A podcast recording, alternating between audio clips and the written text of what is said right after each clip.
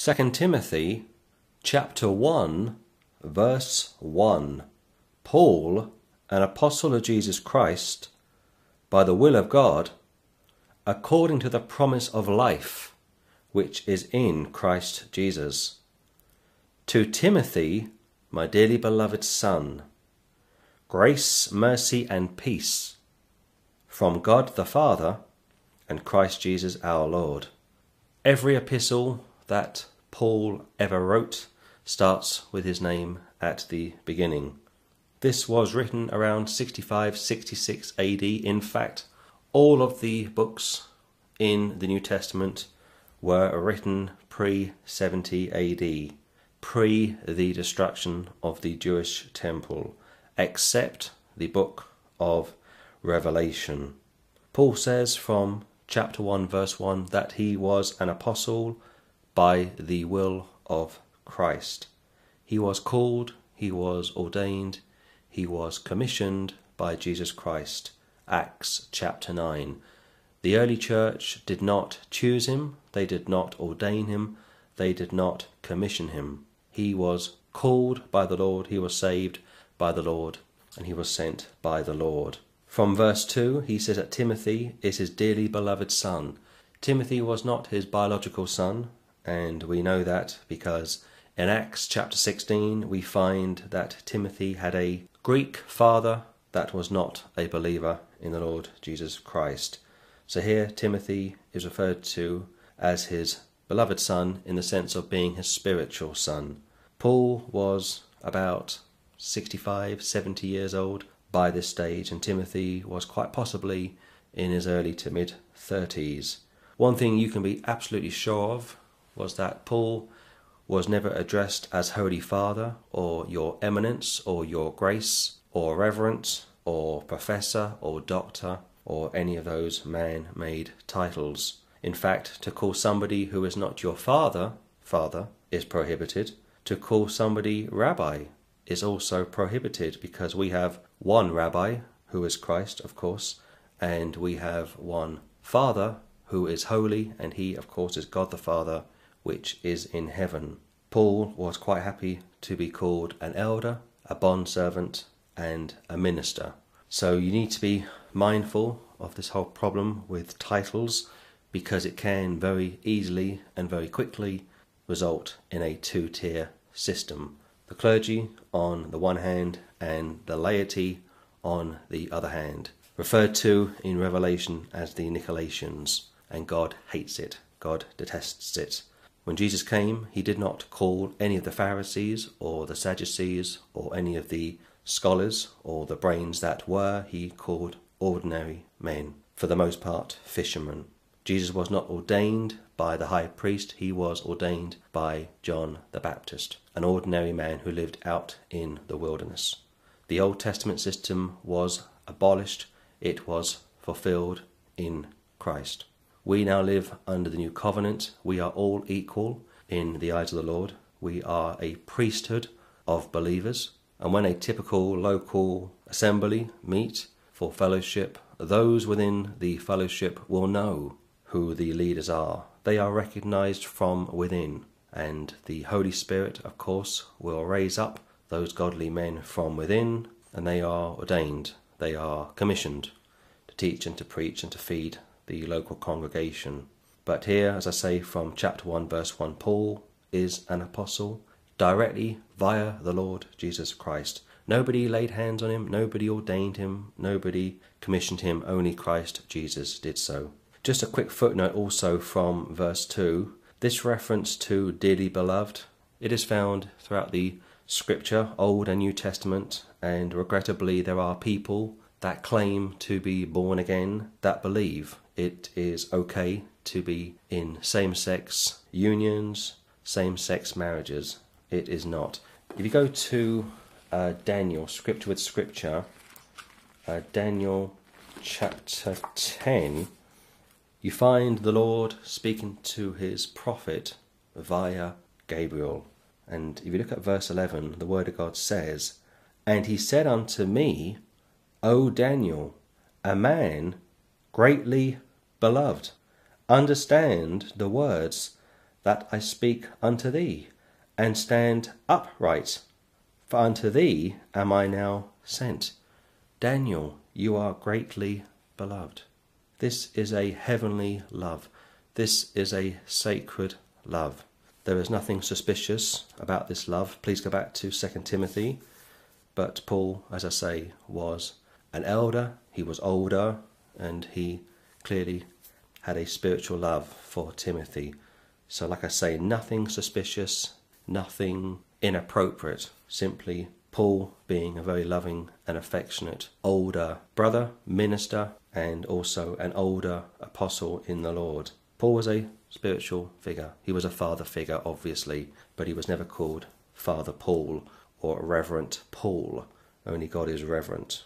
Verse 3 I thank God, whom I serve from my forefathers with pure conscience, that without ceasing I have remembrance of thee in my prayers night and day, greatly desiring to see thee, being mindful of thy tears that I may be filled with joy, when I call to remembrance the unfeigned faith that is in thee, which dwelt first in thy grandmother Lois and thy mother Eunice, and I am persuaded that in thee also.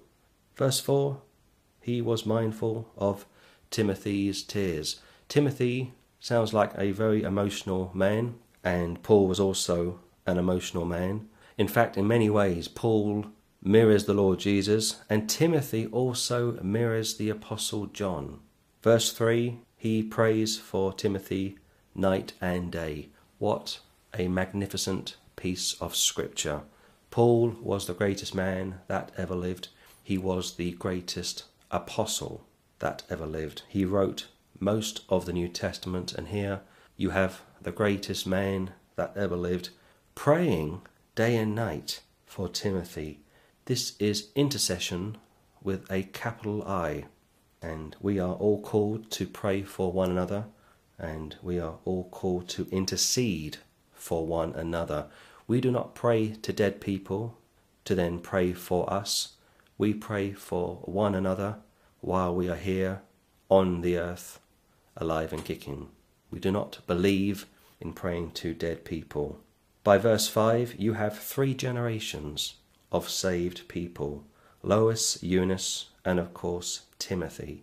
Back in verse 2, he said to Timothy that he was his beloved son, but unfortunately, Timothy's father was not saved. Back to Acts 16 again. So, from verse 5, like I say, you have three saved people grandmother, mother, and son. God is in the business of saving families. Sometimes it takes 10, 20, or 30 years to have an entire family saved. If you're saved and your mother is not saved, continue to pray for her. If you're saved and your daughter or your son is not saved, continue to pray for them. Pray without ceasing. Another Pauline expression, but don't give up. 6. Wherefore I put thee in remembrance that thou stir up the gift of God, which is in thee by the putting on of my hands. You have to help yourself. The Lord helps those who help themselves. Timothy, quite possibly, was also a carnal man. He may have been easily distracted, and here Paul says that you have to stir up the gift of God, which Paul gave him by the putting on of his hands. I believe that gift was teaching. I believe that Timothy was a teacher. In fact, most of this epistle concerns the Word of God. By chapter 2, he is told to study to show himself approved unto God.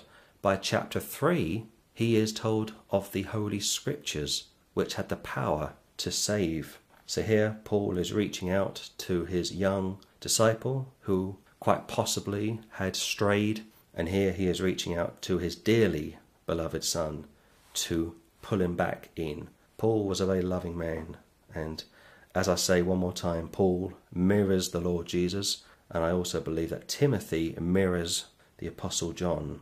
7. For God hath not given us the spirit of fear, but of power and of love and of a sound mind. Fear in and of itself is not a sin. The apostles were fearful after the resurrection of the Lord Jesus.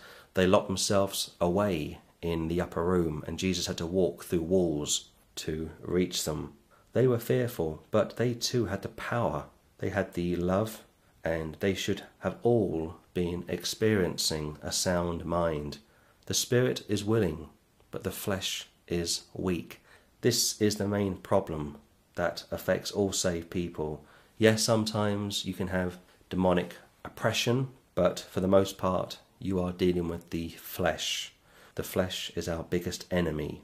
So we should be able to say that we have the perfect peace, which passes all understanding, and we have a sound mind, which comes when we meditate on the scriptures, which comes when we separate ourselves from the world, which comes when we renew our minds. But again, we have to help ourselves. The Lord is not going to reach down every moment of every day and, as it were, tie our shoelaces for us. We have to be doers of the word, not just hearers of the word. 8.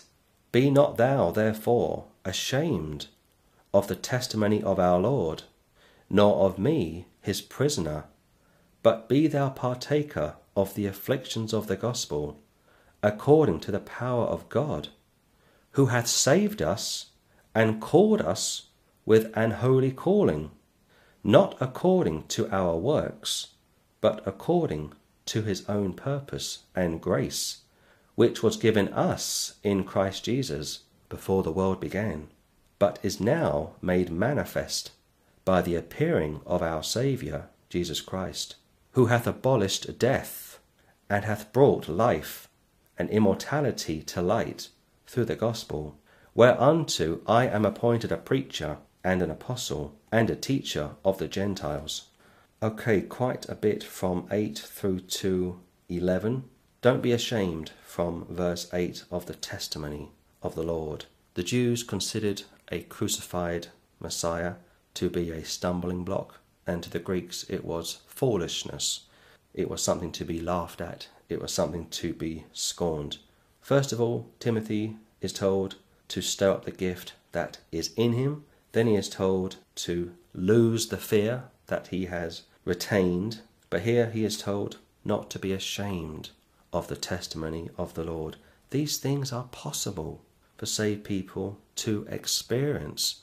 And I have spoken out against Lordship salvation for as long as I've been saved and a typical lordship salvationist will look at somebody like Timothy and suggest that he either is not saved or he hasn't been chosen or he is in rank rebellion. But that's not the line that Paul takes. Paul is reaching out to his young disciple with great love and he's saying, Please don't be ashamed of the testimony or of my afflictions. In fact, he calls himself a prisoner of the Lord. Paul was a very modest man, like I said from the opening comments. You won't find him being elevated to something that he was not. He lived and worked and died among the people. He goes on to say that Christ has saved us, past tense, by a holy calling, not according to our works. We were not saved by our good works. We are not kept saved by our good works. He has saved us in spite of ourselves, not because of ourselves.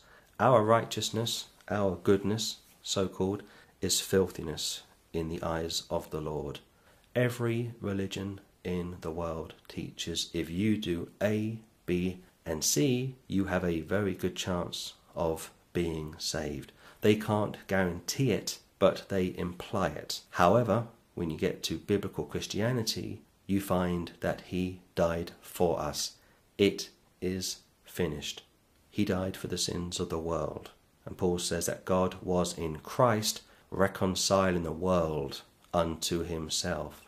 Be ye reconciled unto the Lord. By 10, the Lord has abolished death and hath brought life and immortality to light through the gospel. We live and breathe because he lives and he ever lives to make intercession for us. Without him, we can do nothing. We will die without him. We cannot function without him. By verse 11, Paul calls himself a preacher, an apostle, and a teacher. Paul was a very busy man. Paul did not write dissertations, Paul did not write encyclopedias, Paul did not write long books, Paul did not give long theological talks. He was always out and about his father's business. He was travelling around the Roman Empire. He made every day count. Are we all called to be like Paul? No. Most people won't come anywhere near the ministry that Paul had. Timothy didn't come anywhere near the ministry that Paul enjoyed. But Paul was busy. Paul set an example, and those of us that are born again look to how Paul lived, functioned, and died. Every day he did something new for the Lord, and he's reaching out to Timothy and saying, Follow me. I follow Christ, so you follow me. Not necessarily in quantity, but in quality. 12. For the which cause I also suffer these things. Nevertheless, I am not ashamed, for I know whom I have believed, and am persuaded that he is able to keep that which I have committed unto him against that day. Two things to say here. First of all, boldness and maturity and confidence does come with time. Also, Paul makes it very clear that God saves you and he keeps you saved. It's down to the shepherd to save the sheep. If the sheep strays, the shepherd goes and finds the sheep and brings the sheep back into the fold. That is the job of the shepherd. But verse 6 says, I put thee in remembrance that thou stir up the gift of God. You have to help yourself. Your salvation doesn't depend on you, but if you want a sound mind from 7, you have to be walking with the Lord. To avoid being ashamed, you have to be a doer of the word. And the more you grow in grace, you won't be ashamed of the Lord, but you will suffer all things for his name's sake. If you are born again, your life is never going to be a bed of roses. To be saved is very easy, but to be a disciple, to be victorious, to be a blessing to the brethren isn't easy. Is it possible? Yes, but it is not easy. 13. Hold fast the form of sound words, which thou hast heard of me, in faith and love, which is in Christ Jesus. Paul was the greatest teacher, he was the greatest mentor one could ever have. And yet, even here, Timothy is struggling. Paul wasn't infallible. Paul had his flaws. Paul had his battles with the flesh. And here, one of his greatest disciples is also struggling. Again, the spirit is willing, but the flesh is weak. God didn't call academics, He did not call the brains to be, or the brains that were. He chose ordinary people in fact, he chose flawed people. Look at the sons of thunder. On one occasion, they wanted to call fire down from heaven to devour the unbelieving Samaritans, and Jesus had to rebuke them. Look at Peter. He was constantly making mistakes and misunderstanding the Lord's ministry. And on one occasion, Jesus said, Satan, get behind me. He's speaking directly to Peter, and yet behind Peter, a saved man, is Satan. If you're saved, you can be oppressed by the devil. Not possessed, but oppressed. But I also believe at the same time that our biggest enemy is the flesh. The spirit is willing, but the flesh is weak. Was Timothy a lost cause? Absolutely not. Have you strayed from the Lord and now don't know what to do? Are you a lost cause? Absolutely not.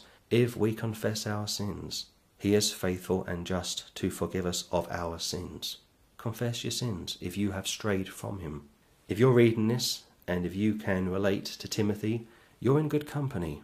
The Holy Spirit inspired Paul to write 2 Timothy concerning a saved man because many people are like Timothy. And here the antidote is found. Turn to the Lord, confess your sins, and by chapter 2, study to show yourself approved unto God.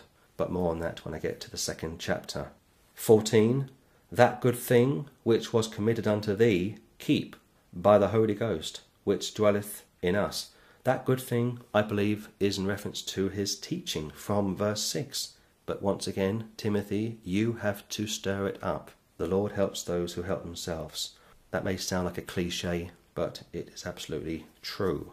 15. This thou knowest, that all they which are in Asia be turned away from me, of whom are Phygellus and Hermogenes. By 15, Phygellus and Hermogenes have turned from the Apostle Paul. This man lived the life that most people could never live, and when the going got tough, most people turned and forsook him. Much like the Lord Jesus, he experienced the same thing. Tragic, but it's true. It always costs something to be identified with the real thing. To be a carnal, shallow, backslidden Christian is easy, but to be a real disciple will always cost you something. 16. The Lord give mercy unto the house of Onesiphorus, for he oft refreshed me, and was not ashamed of my chain. But when he was in Rome, he sought me out very diligently, and found me. The Lord grant unto him that he may find mercy of the Lord in that day. And in how many things he ministered unto me at Ephesus, thou knowest very well. So he ends it on a good note. He ends it on the fact that this man stood with him, and when the day comes, in reference to the judgment seat, he wants him to receive mercy. So 18 verses opens and commences the first chapter, and for me, the overall theme is to help yourself. Don't just be a hearer of the word, but be a doer of the word.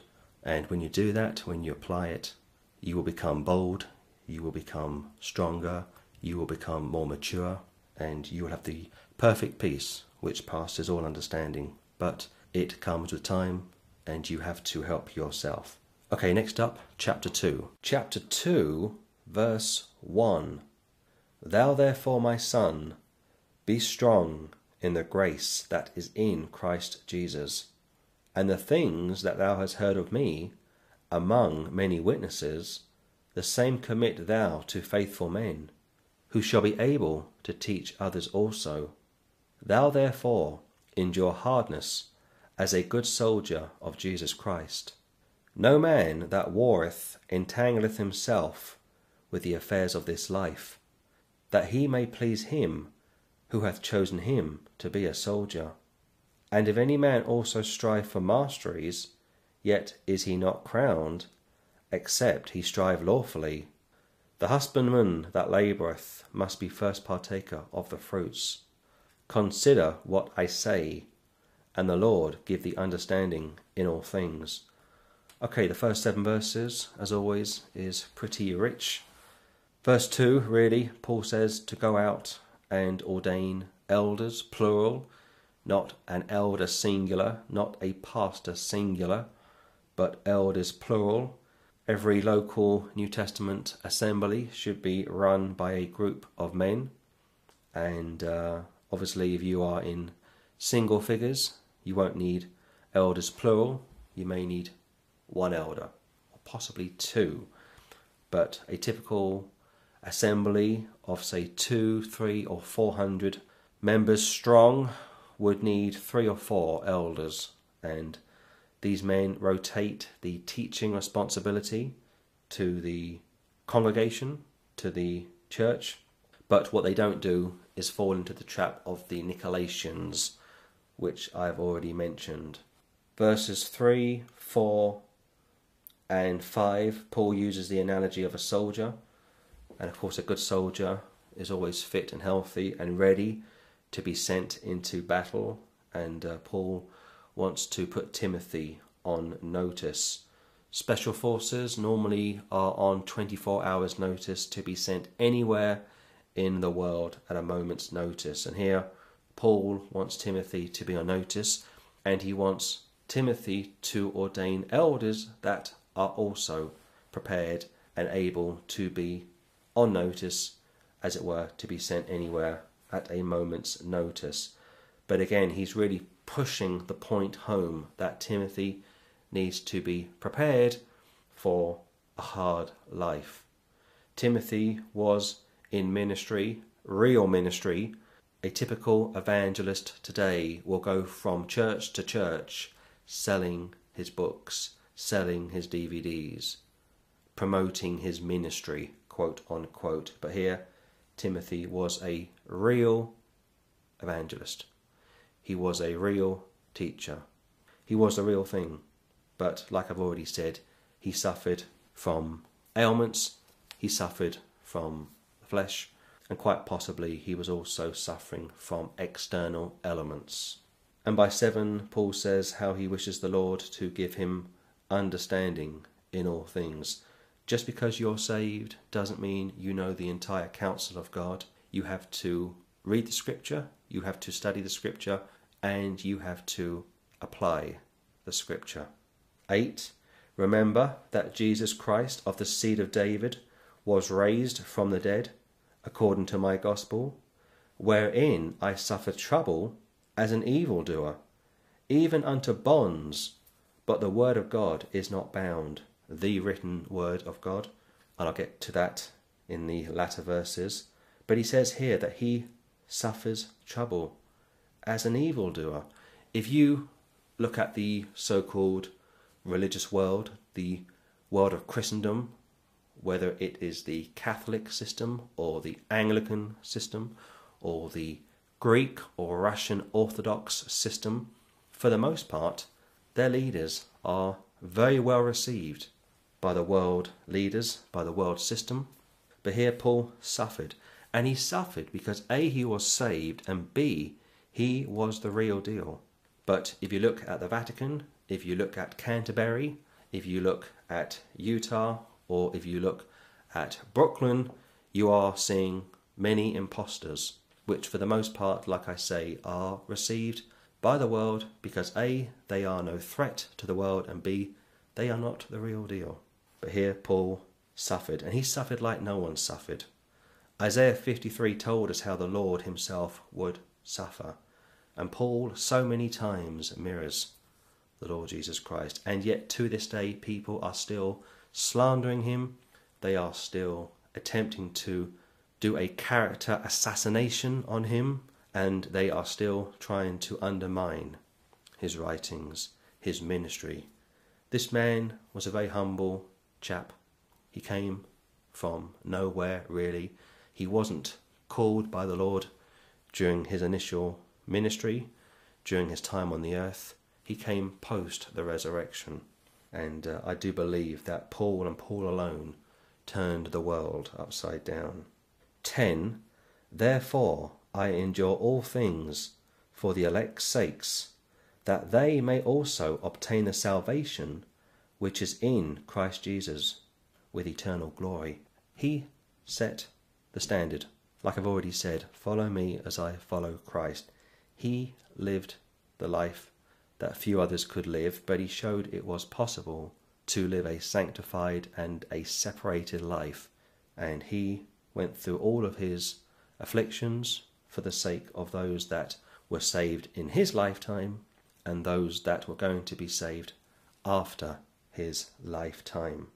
11. It is a faithful saying, For if we be dead with him, we shall also live with him. If we suffer, we shall also reign with him. If we deny him, he also will deny us. If we believe not, yet he abideth faithful. He cannot deny himself.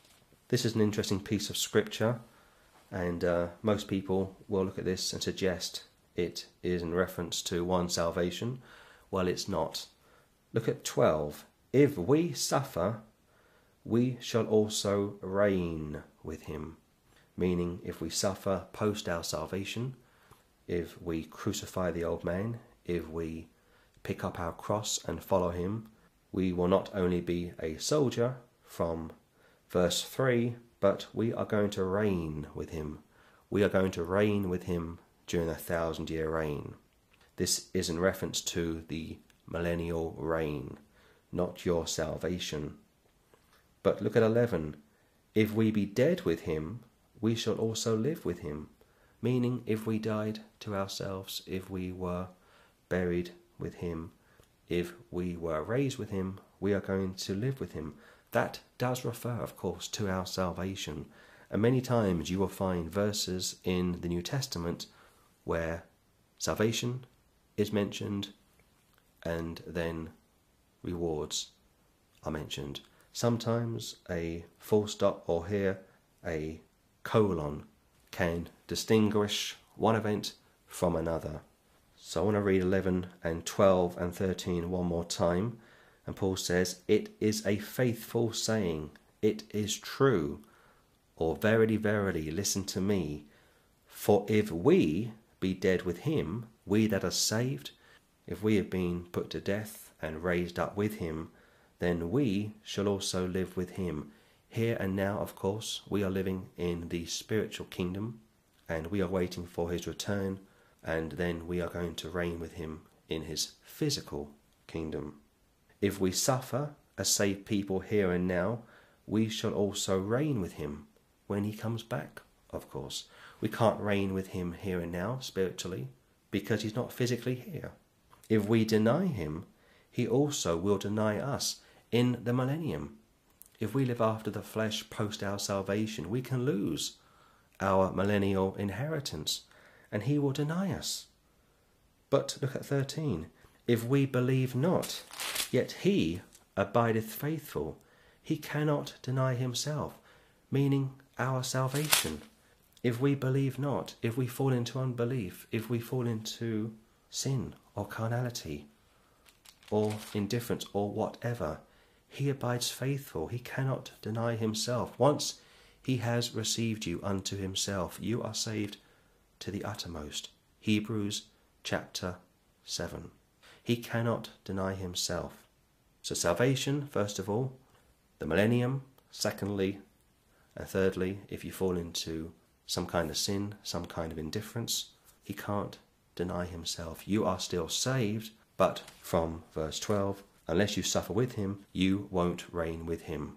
So, if you want to be fully received at the judgment seat if you want to get all the rewards that he wants you to have, and above all, if you want to reign with him, you have to suffer with him.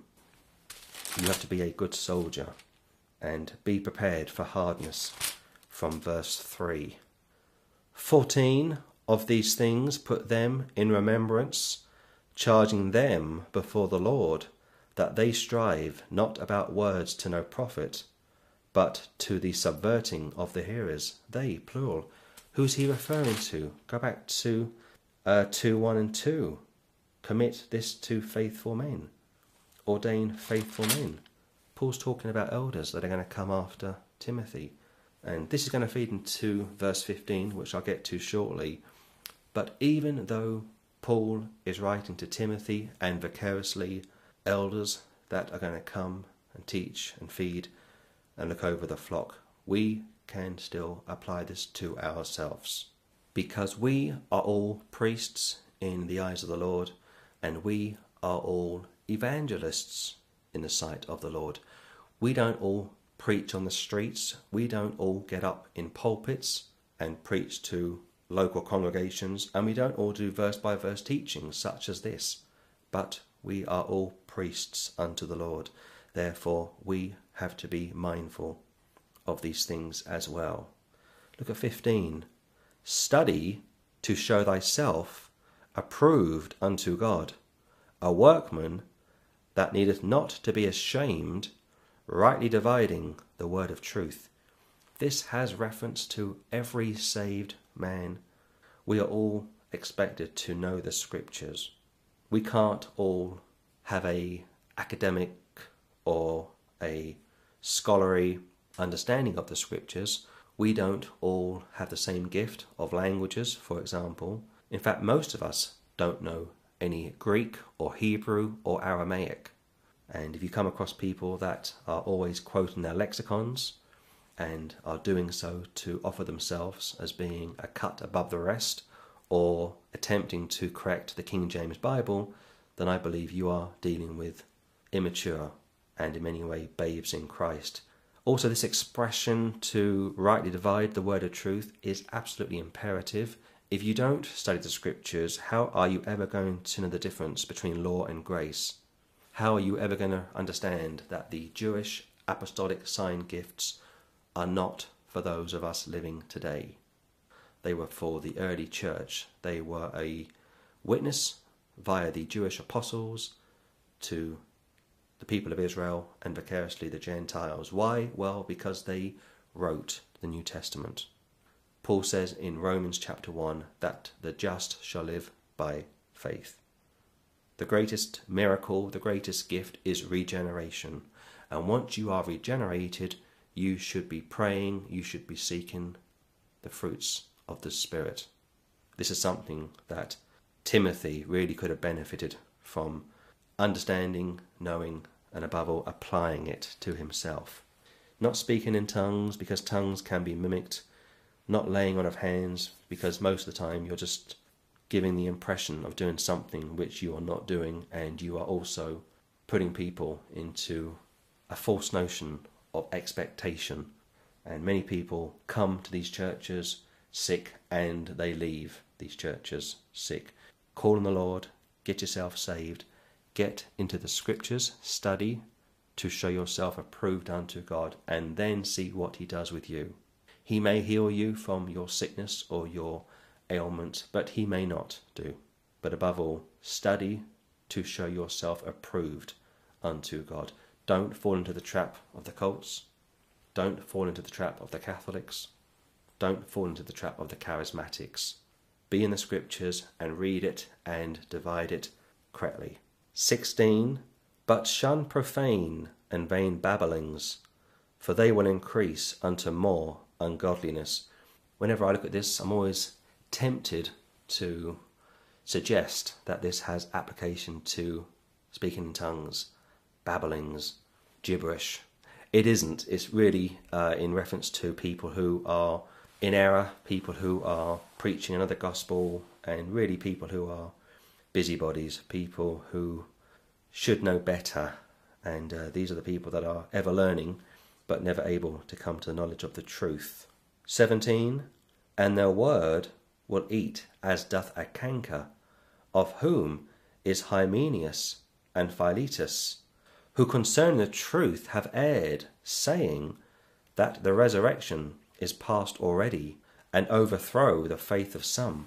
Reading 18, I think of the preterists, I think of those who go to Matthew 24 and Acts chapter 2 and suggest that all of these things have already occurred.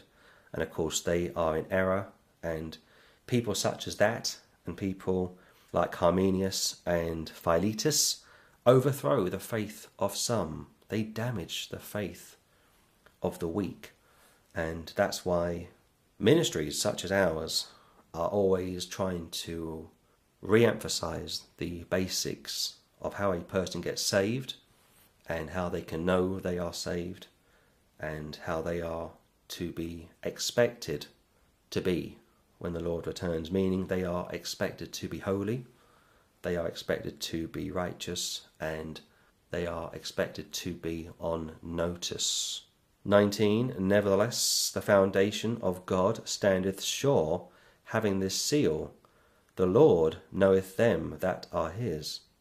And let every one that nameth the name of Christ depart from iniquity. This pretty much goes back to my initial point from the early verses of chapter 2 that you have to help yourself.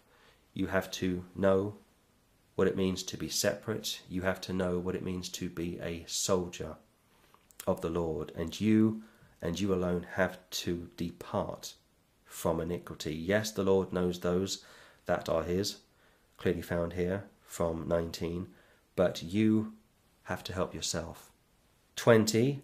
But in a great house there are not only vessels of gold and of silver, but also of wood and of earth and some to honour, and some to dishonour. If a man therefore purge himself from these, he shall be a vessel unto honour, sanctified and meet for the master's use, and prepared unto every good work. This goes back to verse 12. If we suffer, we shall also reign with him. Verse 3 Thou therefore endure hardness as a good soldier of Jesus Christ. Chapter 1, verse 6 I put you in remembrance that you stir up the gift of God, which is in you by the putting on of my hands.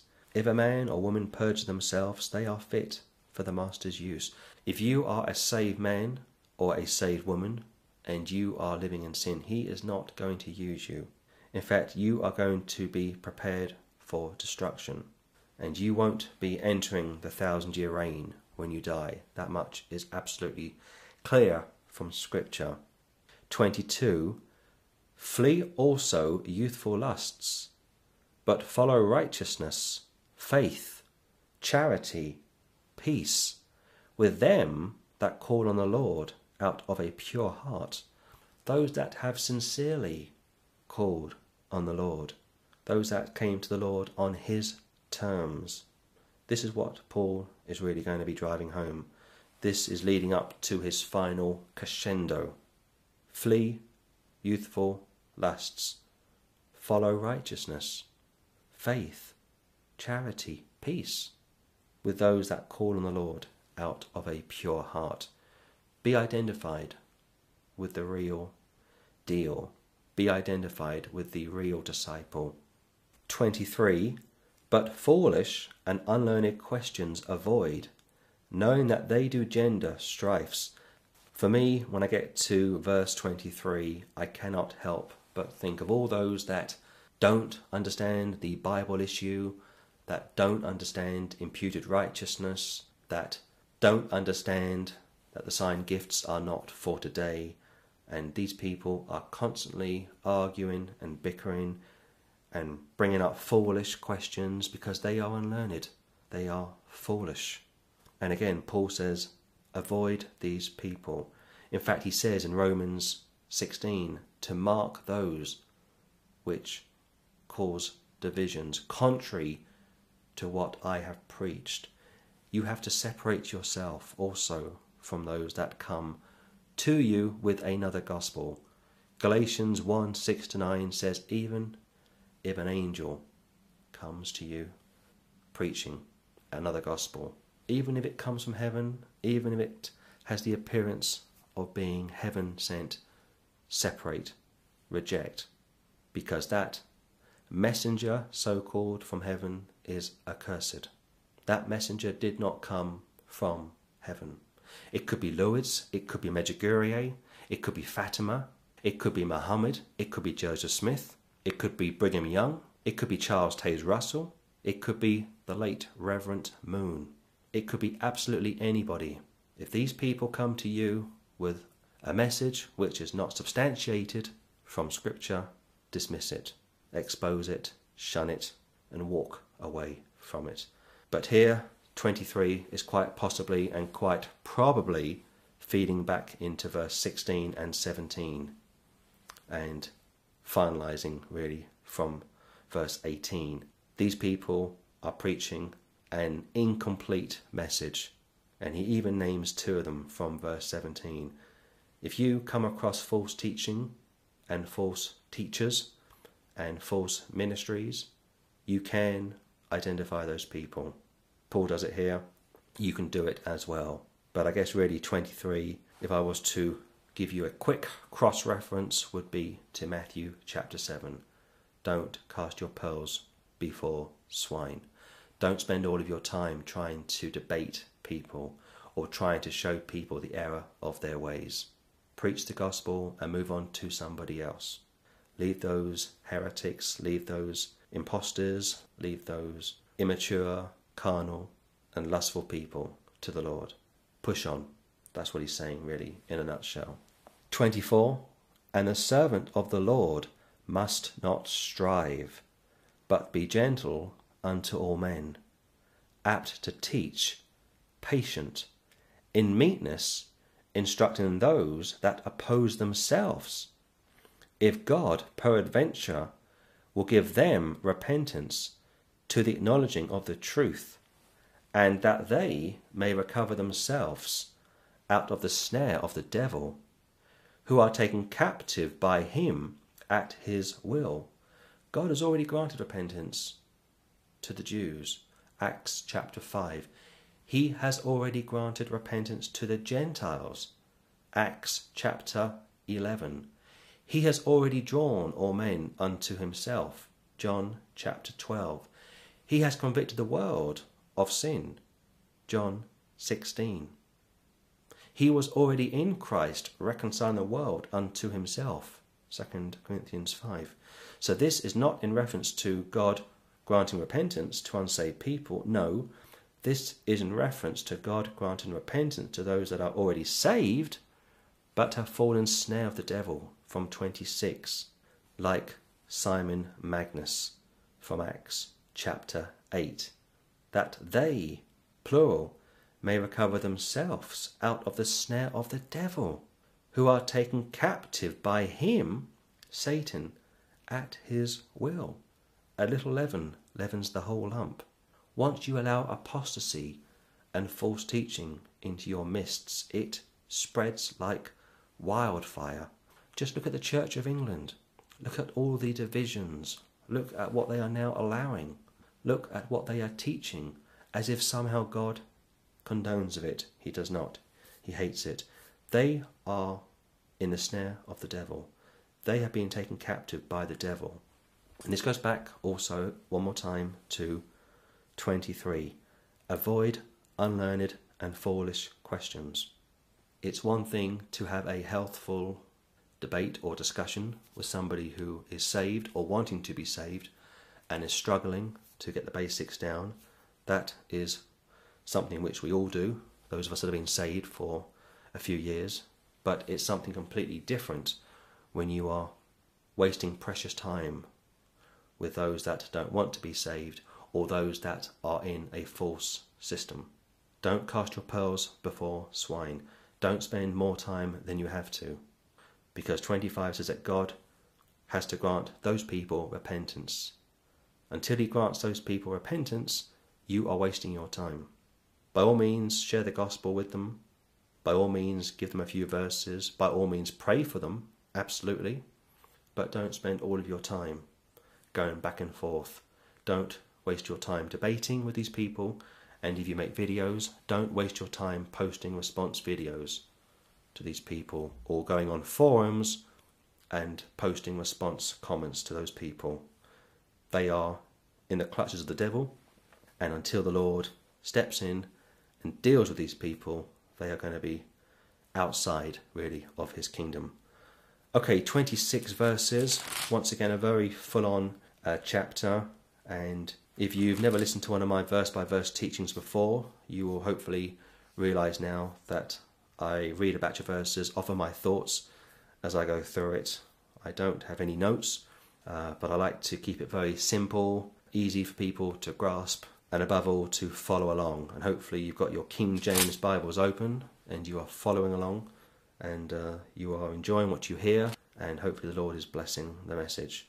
Okay, that concludes the second chapter and uh, next up, I will be looking at chapter 3. Okay, just before I get to chapter 3, I need to just do a quick recap, really, in reference to verses 16, 17, and 18. And I shan't read them again, but I want to just say this very briefly that from verse 18, Paul says that some of these people in the early church have had their faith overthrown. And you can have your faith overthrown in many different ways and I'm thinking primarily in a temporary way.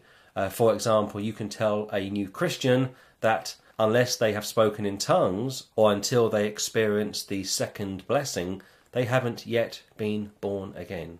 They are not truly born again. That's one way to overthrow someone's faith. A second way to overthrow someone's faith would be to undermine their confidence in the Bible. The Catholic Church do this all of the time, along with the Mormons and the Jehovah's Witnesses. The Catholic Church will tell you that they and they alone are the interpreters of Scripture, and they then turn around and give you their tradition, which, in their opinion, supersedes the Scripture. The Mormons and the Jehovah's Witnesses are also guilty of this. If you are a new Christian, if you have yet to be grounded in the Word of God, you could quite possibly have your faith temporarily overthrown. Another group you may come across would be those that hold to works on top of faith in order to be saved, and they may add baptism into the mix, and they may say to you that unless you are baptized or unless you have works in your life, you are not saved. These groups can overthrow your faith, and it's incredibly serious. If you go to Matthew's Gospel, the Lord speaks about how he sees people who overthrow the faith of his people, and he doesn't mince his words. Uh, Matthew 18, and I'll start in verse 3 Verily I say unto you, except ye be converted and become as little children, ye shall not enter into the kingdom of heaven.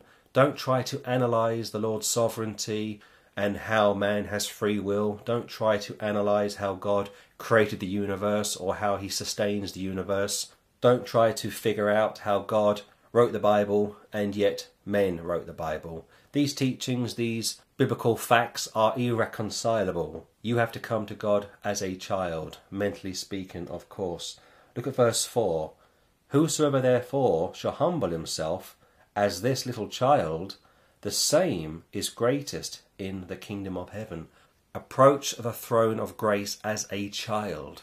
Lord, be merciful to me, a sinner. Come to him on his terms. You know you are a sinner. If you've lied, you are a liar. If you have stolen, you are a thief. And if you have lusted after someone, you are an adulterer. If somebody lusted after your wife or your sister or your mother or your girlfriend, you'd be horrified. If somebody lied to you, you'd be offended. And if somebody stole from you, you'd be aggrieved. And in some cases, you would phone the police because it is a crime as well. 5. And whoso shall receive one such little child in my name receiveth me. Look at verse 6. But whoso shall offend one of these little ones which believe in me, it were better for him that a millstone were hanged about his neck, and that he were drowned in the depth of the sea. The Lord does not mince his words. He's saying, if you cause one of my people to stumble or to be offended, it's better for you to be dead. You may just as well be dead. That's what he's saying. Powerful stuff. All of your liberal churches, all of your apostate Christians will say that Jesus was a very meek and mild person. But here, he's quite clear. If you cause one of my people to be offended, it were better for you to be put into the sea and drowned. And here he refers to the Christian as a child. He sees us as children. And children, of course, are helpless, as sheep are helpless. Children need to have parents to look over them, and sheep need to have a shepherd to look over them. One more time from verse 6 Whoso shall offend one of these little ones which believe in me, it were better for him that a millstone were hanged about his neck, and that he were drowned in the depth of the sea. Paul told you that some people have had their faith overthrown. Jesus said it's better for such a party that is guilty of this to be put to death. In other words, as far as the Lord is concerned, you may just as well be dead to me. And Paul also said from Galatians that he wished how these false teachers could be cut off for their heresy, for their demonic doctrines. Where does this heresy come from? Who is the initiator of demonic doctrines? According to 2 Corinthians chapter 11, it is Satan himself. His angels come to you as ministers of light. They infiltrate the church, and once they get a foot in the door, it's very difficult to repel it. Paul told you also from Galatians 1 6 to 9 that even if an angel came to you from heaven, an archangel, the very highest form of angelic being, even if an angelic host came to you with another gospel, reject it, expose it, and then separate from it. But I go back to 2 Timothy and I'll finish with verse 19. Nevertheless, the foundation of God standeth sure, having this seal The Lord knoweth them that are his. Yes, he knows those that are his, of course. But here Hymenaeus and Philetus have been named and shamed. These people taught from verse 18 how the resurrection had already been and gone, which of course is heresy. So, just a quick and important footnote concerning these verses. Like I say, you can overthrow someone's faith, sometimes accidentally, but by and large, Paul is addressing this issue from the standpoint that these people are intentionally doing this, and he names these people. He doesn't pull back, he doesn't shy away from dealing with these heretics, he names them, and he, of course, condemns them. So be careful, be mindful. If you are a Bible teacher, be careful what you teach. Be careful how you articulate the gospel to people, especially new Christians. And if you are guilty of undermining someone's faith, whether it's in the book or in their salvation or in any area of their walk with the Lord, be very careful. And Matthew 18 is very clear how the Lord considers those that would overthrow or would offend or cause his children to stumble. Chapter 3, verse 1 This know also that in the last days perilous times shall come. For men shall be lovers of their own selves, covetous, boasters, proud, blasphemers, disobedient to parents, unthankful, unholy, without natural affection, truce breakers, false accusers, incontinent, fierce, despisers of those that are good, traitors, heady, high minded, lovers of pleasures more than lovers of God, having a form of godliness, but denying the power thereof. From such turn away. This expression from verse 5, having a form of godliness, but denying the power thereof, does give a clear impression, I believe, that this is in reference to so called saved people. Perhaps this could be in reference to those that go to church, those that are very religious, those that do good works, perhaps those that are in the public eye. But the chapter started from verse 1 in the last days. Clearly a messianic expression leading up to the return of the Lord. And from verse 2, terms such as covetous, boasters, disobedient to parents, unthankful, unholy, so on and so forth, very much applies to today. In fact, over the last 25 years, it is now possible for children to divorce their parents. Unheard of just a generation ago, and yet now it is very much possible and it's happening all of the time. Three, without natural affection, pretty much refers to paedophilia, something which is also very much on the rise. Female teachers having sex with their students, not just male teachers, but female teachers. And I seem to be reading more and more of this depravity every day in the papers. Again, 40 years ago, pretty much unheard of, and now it's happening all of the time. And the latter part of verse 4 lovers of pleasures more than lovers of God. Sport. The number one religion in the UK is sport. Religion and sport, sport and religion are synonymous. Football, as we call it here, or soccer, as it's known in America, is huge. It is big business in the UK. A generation ago, people still went to church. People still had time for the Lord. They still had time for the scriptures. But with churches closing and quickly becoming carpet shops, and kebab houses, and with satellite television becoming more and more accessible, and free view television, and the internet and smartphones and iPhones, people are sport for choice. So they turn to the things of the world, which are temporary. One day they will fall away. And Scripture says, if you love the world, you cannot love the Lord as well. And the latter part of verse 5 is pretty self explanatory, but Paul says, from such turn away separation once again.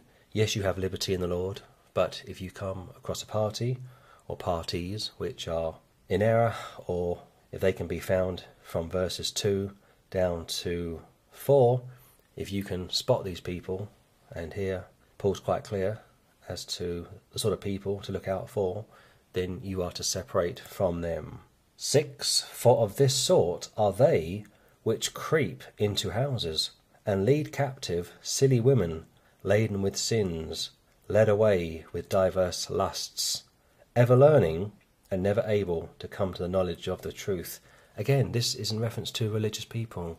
Yes, Paul is looking at the world in general, and he's seeing this falling away, which first of all affects the church, and he's also looking at the wider community, the world, and how they are going to function up until the Lord's return, much like it was in the days of Sodom and Gomorrah as it was in the days of Noah. Noah preached for 120 years, warning people to repent, and not one person repented, and the floods came and everybody drowned.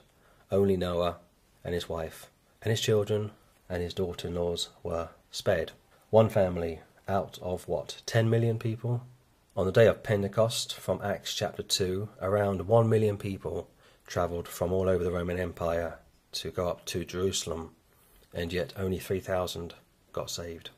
The road to destruction is broad, and many there be which go in thereat, and the entrance, the gate, the way into everlasting life is narrow, and few there be which find it. But here Paul says that these people are ever learning, but never able to come to the knowledge of the truth. What a devastating indictment. You can spend day and night speaking to somebody, but many times they are following along with you, but they are not listening to you. He that has eyes to see and ears to hear is very much related to this kind of thing. 8. Now as Jannes and Jambres withstood Moses, so do these also resist the truth. Men of corrupt minds reprobate concerning the faith. If you are a born again Christian, if you are standing against error, if you are standing against hostility, if you are standing against the ecumenical movement, you will have a barrage of hostility coming back at you. And here Paul says that Moses had to stand up to Jannes and Jambres, a couple of Old Testament false teachers. Again, this whole theme, yes, Paul is looking into the future, but he's also looking at the church. These people are going to come from within the church. 9. But they shall proceed no further, for their folly shall be manifest unto all men as theirs also was. Their time is limited, the devil's time is limited, the Antichrist's time is limited. It may appear to those of us that are living in time that the bad guy and the people of the world are pretty much having it all their own way, but their time is limited. One day judgment will fall, and when it falls, it will fall very quickly and very hard. 10. But thou hast fully known my doctrine, manner of life, purpose, faith, long suffering, charity, patience, persecutions, afflictions, which came unto me at Antioch, at Iconium, at Lystra, what persecutions I endured, but out of them all the Lord delivered me. Paul practiced what he preached, and he preached what he practiced. This is very simplistic, and yet it has to be said because it's all very good and proper to preach a hard message. It's all very noble to offer yourself as a Bible believing Christian, and yet do you practice what you preach? If you don't, you are a hypocrite. But here, Paul says, You have known my doctrine and manner of life. Paul was a living epistle, and he said that you should be a living epistle, and I should be a living epistle. 12. Yea, and all that will live godly in Christ Jesus shall suffer persecution. Underline that. If you are born again, you will suffer persecution without a doubt.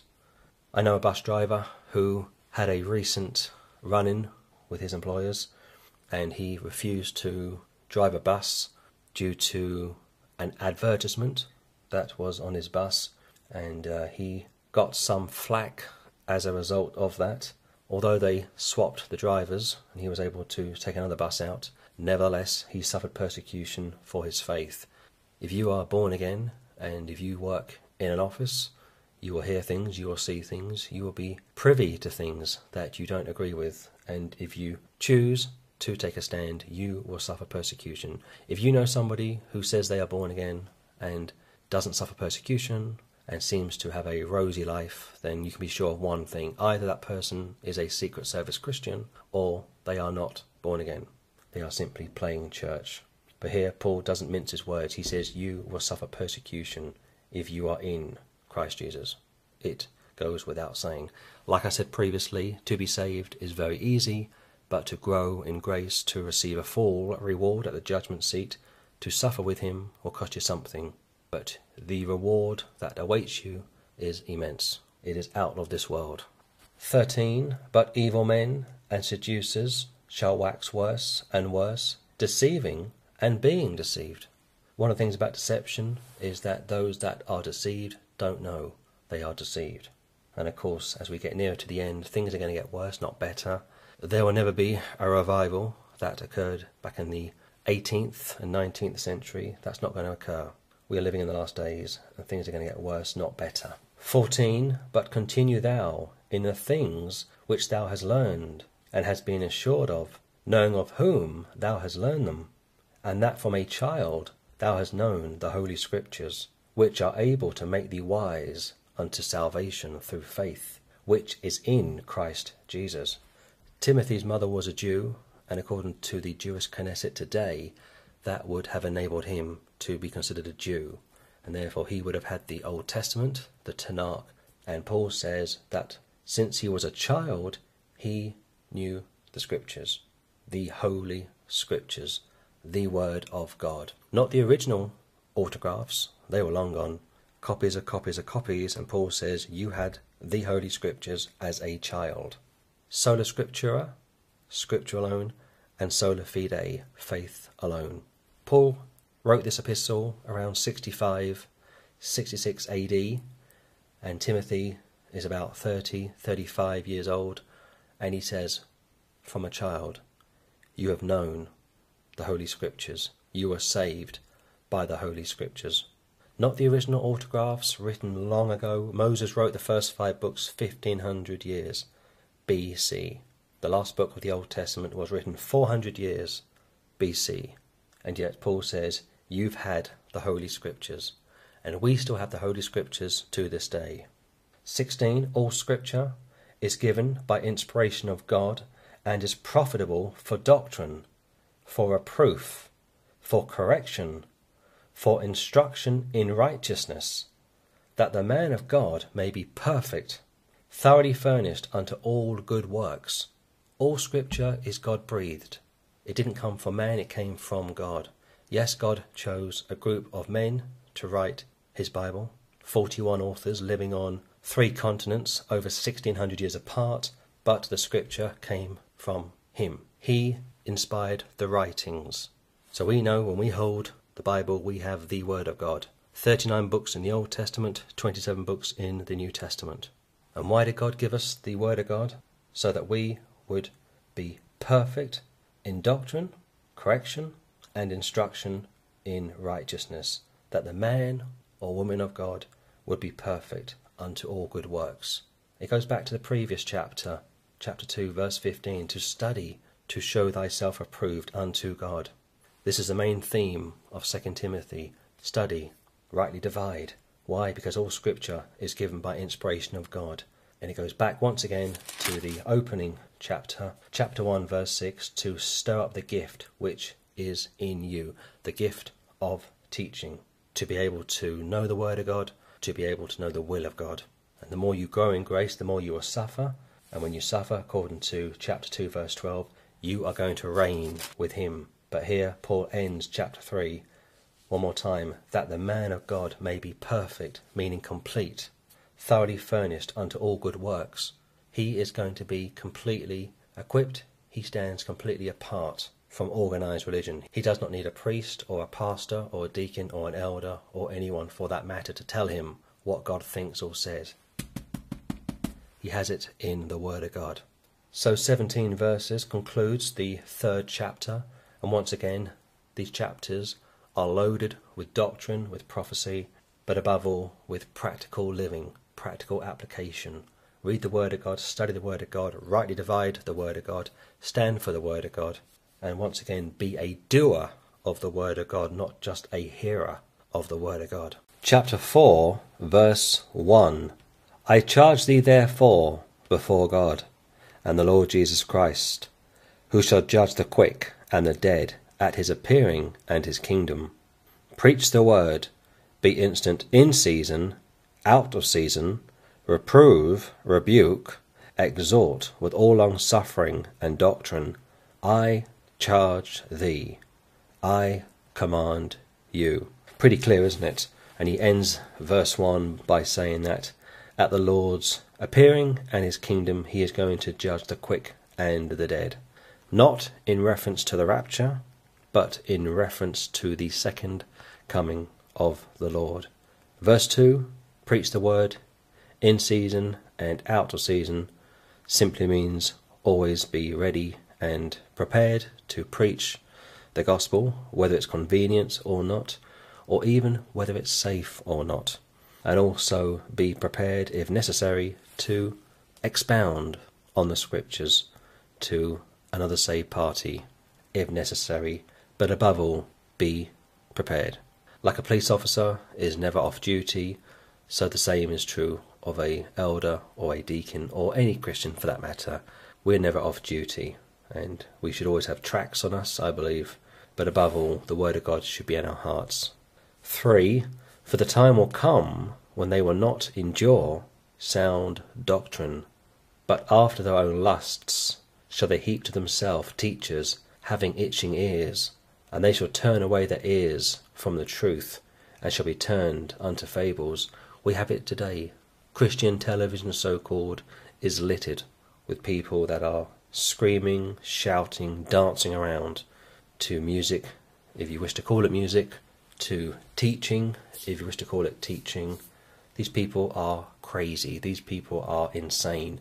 Again, just a generation ago, such really wasn't even seen or heard or spoken about. Now it's endemic. We have it everywhere. In the UK, one of the fastest growing religions outside of Islam is the charismatic movement. It is quadrupling year after year. Why? Well, people want to be entertained. I heard of a woman who joined a worship group, so called, at a church somewhere in London, and it turned out that she was a violinist. She wasn't saved, but she wanted to perform with other musicians, and the only way she could do so was through this particular church. Again, a generation ago or so, it would have been impossible, it would have been unheard of, it would have been unthinkable to have unsaved people entering a typical church and performing, singing and dancing, what have you, because the preaching would have been solid. The preaching would have just penetrated the hearts of the unsaved. And those that were in sin, those that were out of fellowship with the Lord, would have been out of the door, quick, smart. But now these churches stand for nothing. Now all they want to do is entertain, and they want people to join their pews, start tithing, and make the pastor and his wife even wealthier. And the Lord detests that, of course. 5. But watch thou in all things, endure afflictions, do the work of an evangelist, make full proof of thy ministry. Timothy was a teacher, he was a leader, and like I've already said, he was also an evangelist. An evangelist in the New Testament was somebody who was sent out by a typical local New Testament style assembly, and you would go out by faith and you would preach on the streets if necessary. You would give out tracts, you would get a sign, and you would reach out to unsaved people. And those people would come to you, you would take them to your church, and you would teach them the Word of God. That's pretty much what a first century evangelist was. Nowadays, people travel all over the world going from church to church and selling their merchandise. And they offer themselves as evangelists. That's not what an evangelist is in the New Testament. That's very much what you would consider to be a slick salesman, I believe, anyway. But here, Paul says, make full use of the ministry which you have, being, again, an evangelist. He was a teacher, he was a pastor or an elder, but he was also an evangelist. Like Paul, he was a busy man. He had lots of things going. Uh, he wasn't sitting around doing nothing. He wasn't writing dissertations like many so called scholars today do, but he was out and about, pounding the street, as it were. And also from verse 5, he has to endure afflictions. If you've ever gone in the streets, if you've ever preached, if you've ever given out tracts, if you've ever held a sign, you know what that is like. You will get a lot of flack, you will get people shouting and screaming and uh, giving you the fingers and all that sort of stuff, but that goes with the job, really. 6. For I am now ready to be offered, and the time of my departure is at hand. He knew that death was around the corner, and the moment he died, he would go straight to be with the Lord. Absent from the body, present with the Lord. No purgatory. The moment he died, straight to heaven he would go. The moment you die, straight to heaven you will go. Unless, of course, you are alive when the rapture comes, in which case you will never die. But here, Paul is very much aware that death awaits him, and he's ready for it, which is even more important. 7. I have fought a good fight. I have finished my course. I have kept the faith. Henceforth there is laid up for me a crown of righteousness, which the Lord, the righteous judge, shall give me at that day, and not to me only, but unto all them also that love his appearing. He had a spiritual crown the moment he was born again. He had a spiritual garment the moment he was born again, Christ's imputed righteousness. But when he dies, he gets a physical crown, which he gives back to the Lord. He will throw his crown at the feet of the Lord. And this isn't just for him, it's for all of those that love his appearing. 9. Do thy diligence to come shortly unto me. For Demas hath forsaken me, having loved this present world, and is departed unto Thessalonica, Crescens to Galatia, Titus unto Dalmatia. Demas has forsaken me, having loved this present world. What a stinging indictment. Paul named names, and we've seen those from the previous chapters, and he's going to name somebody else in a few verses' time. But he does this for a reason, not to be spiteful, but to warn others that are going to come throughout the church history. He endured all things for the elect's sake, we've already read that, but he's also trying to warn people that even if you are saved, you can still fall into the trap of apostasy, indifference, and you can fall away. And going back to chapter 2, 12 again, you can also lose your millennial inheritance. So be careful. 11. Only Luke is with me. Take Mark and bring him with thee, for he is profitable to me for the ministry. And Tychicus have I sent to Ephesus. The cloak that I left at Troas with Carpus, when thou comest, bring with thee, and the books, but especially the parchments. This man is on the verge of death. There's no bitterness here. He's simply writing his last will. He's simply looking back at where he's been and he's also looking into the future, but what he really wants are the parchments. This man was a writer. He wrote 13 epistles, and if you want to give him Hebrews, you're welcome to, in which case he wrote 14 epistles. He also wants Luke to bring Mark with him, John Mark, of course. And here, Luke is Dr. Luke, who wrote Acts of the Apostles and the Gospel of Luke. Luke was with Paul up until the end, as was Timothy.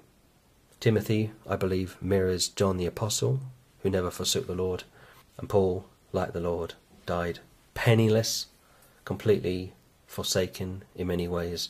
But that's not what he's interested in. What he wants is the parchments to be brought to him, and he wants others to experience the peace which he is experiencing here. 14. Alexander the coppersmith did me much evil. The Lord reward him according to his works of whom be thou aware also, for he hath greatly withstood our words.